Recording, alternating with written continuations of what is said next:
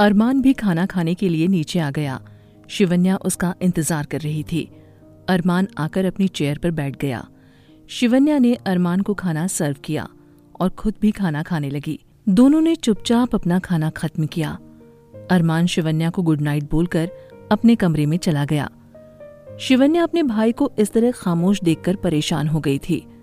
अरमान सच में अनाया से बेहद मोहब्बत करने लगा था। अपने भाई को इस तरह तड़पता देखकर शिवन्या बहुत परेशान हो गई और सोचने लगी कि क्या किया जाए जिससे अरमान को अनाया वापस मिल जाए। फिर तभी उसे अरमान की बात याद आ गई।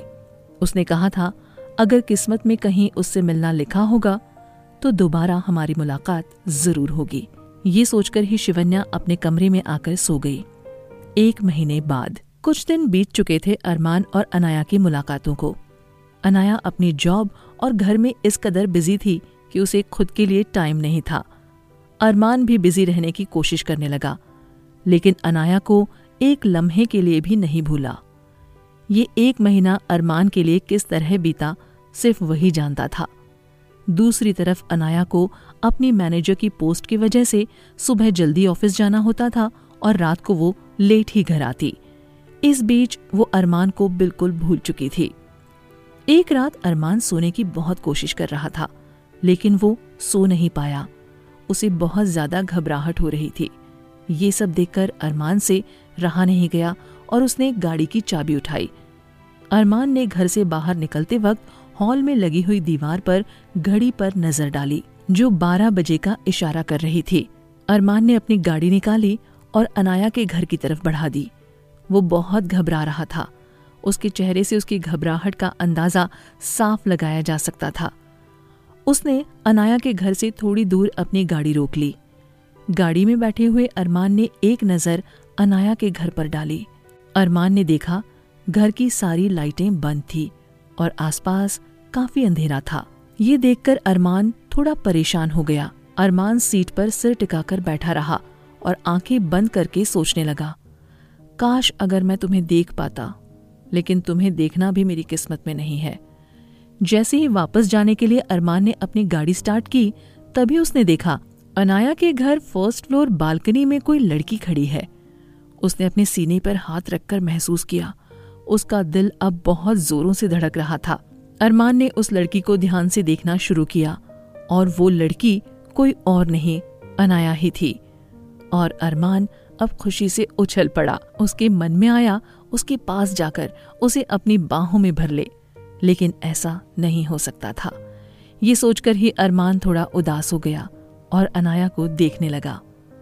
अनाया अपनी बालकनी में कॉफ़ी मग लेकर खड़ी थी। अनाया आसमान की तरफ़ देख रही थी। हवा उसके बालों को छूकर उसके चेहरे पर आ रही थी। अनाया एकदम शांत होकर ऐसी ही पंद्रह मिनट खड़ी रही और फिर अंदर आकर उसने रूम लाइट बंद की और सो गई। अरमान गाड़ी में से अनाया को देख रहा था।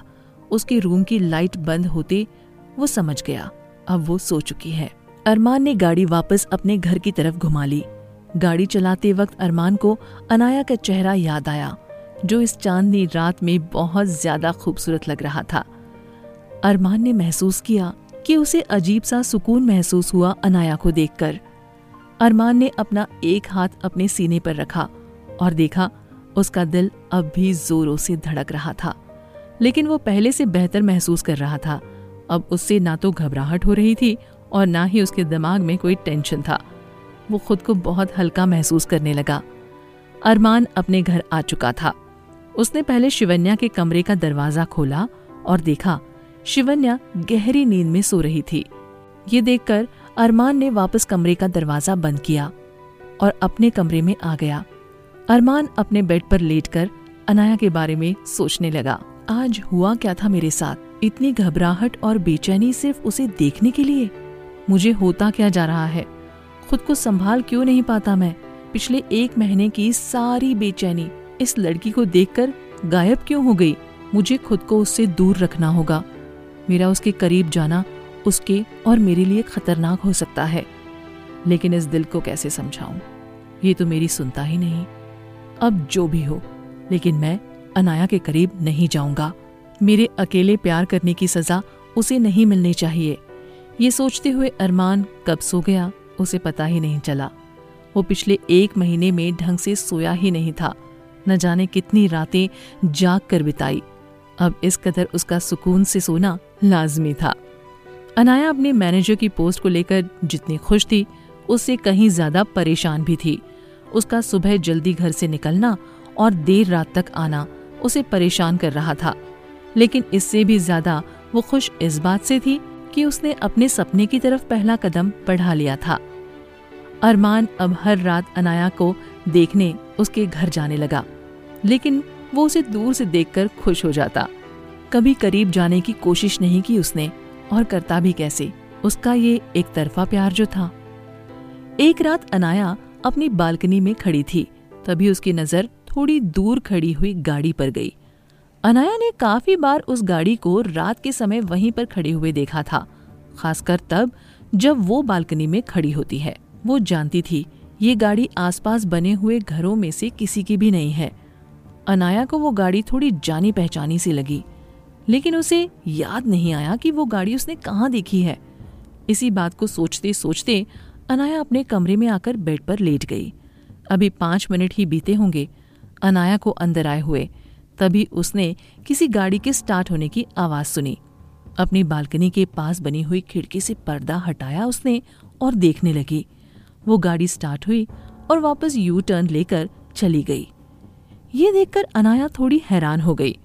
उसने कार में बैठे आदमी को देखने की कोशिश की, लेकिन गाड़ी के शीशे काले होने की वजह से नहीं देख पाई। अनाया अपने बेड पर लेटी सोचने लगी। ये इंसान जो भी है, वो सिर्फ़ रात को क्यों आता है? मेरे जाने के बाद फिर चला जाता है? क्या ये मुझे देखने आता है?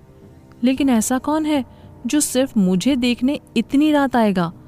जो भी हो, मुझे कंफर्म करना होगा। ये मेरी वजह से यहाँ आता है या कुछ और वजह है? ये सब सोचते हुए अनाया ने पास पड़ी बोतल में से पानी पिया और थोड़ी देर में सो गई। सुबह जब अनाया ऑफ़िस गई तो वो अपने केबिन में चेयर पर आँखें बंद करके बैठी थी। तभी अपूर्वा अनाया के केबिन में आई और उसने अनाया को आवाज़ लगाई। लेकिन उसने देखा कि अनाया ने उसकी किसी बात का कोई जवाब ही नहीं दिया। उसने अनाया को कंधे से पकड़कर हिलाया। अनाया ने अपनी आँखें खोली तो उसने देखा अपूर्वा उसके सामने खड़ी है और उसे देखते ही बोलती है, हो क्या गया है तुझे आजकल? कहाँ खोई रहती है? कुछ बताएगी मुझे? अनाया परेशान होकर उसे कल रात को हुई सारी बातें बता देती है और अपने दोनों हाथों पर अपना सर रखकर बैठ जाती है। अपूर्वा कुछ सोचते हुए बोलती है हम्म मामला तो काफ़ी गंभीर है। मतलब वो गाड़ी तुझे देखने आती है। आई I मीन mean, तू कितनी लकी है? और मुझे देख कोई साइकिल वाला भी देखने नहीं आता मुझे। तुझे सीधा मर्सिडीज वाला आता है। क्या बात है? कोई पुराना आशिक लगता है? वैसे तुझे शक है किसी पर जो इस हद तक जा सकता है? अनाया गुस्से में, तू पागल हो गई है क्या? या जहर खाने तक का टाइम नहीं है मेरे पास, और तू आशी की बाजी की बात कर रही है? थोड़ा तो दिमाग लगाया कर, पूरे दिन सुबह से लेकर लेट नाइट तक तो तेरे साथ रहती हूँ तो ये आशिकी कब करूँगी? तुझे बहुत अच्छे से पता है, मुझे ये प्यार, व्यार, इश्क, मोहब्बत, इन सब चीज़ों से एलर्जी है तो मेरा आशिक होना तो इम्पॉसिबल है। अपूर्वा सोचते हुए हम्म बात तो तेरी सही है, लेकिन ये भी तो हो सकता है कि सीक्रेट लवर हो तेरा, जो तुझे पसंद करता है और सामने नहीं आना चाहता हो। अनाया अपना सर पकड़कर, यार, मेरी तो कुछ समझ नहीं आ रहा है। मेरे दिमाग के तो फ्यूज उड़ पड़े हैं। अब तू ही कुछ सोच और मुझे आइडिया दे। लेकिन जल्दी, अब हर जगह लगता है जैसे कोई छुपकर मुझे देख रहा हो। हर समय अपने ऊपर किसी की नज़र होने का ये एहसास मुझे पागल कर देगा। दोनों काफ़ी देर तक ऐसे चुपचाप बैठी रहती हैं। थोड़ी देर बाद अपूर्वा अपनी चुप्पी तोड़ते हुए बोलती है, एक आइडिया है मेरे पास, लेकिन तुझे बहुत हिम्मत करनी पड़ेगी उसके लिए। अनाया परेशान होकर, यार, मैं कुछ भी करूँगी इस मुसीबत से निकलने के लिए, बस तू अपना प्लान बता। अपूर्वा उठकर खड़ी हो जाती है और अनाया के करीब जाकर उसके कान में अपना प्लान बताती है, जिसे सुनकर अनाया खुशी से चीख पड़ती है। अनाया अपनी चेयर से उठकर अपूर्वा को गले लगा लेती है।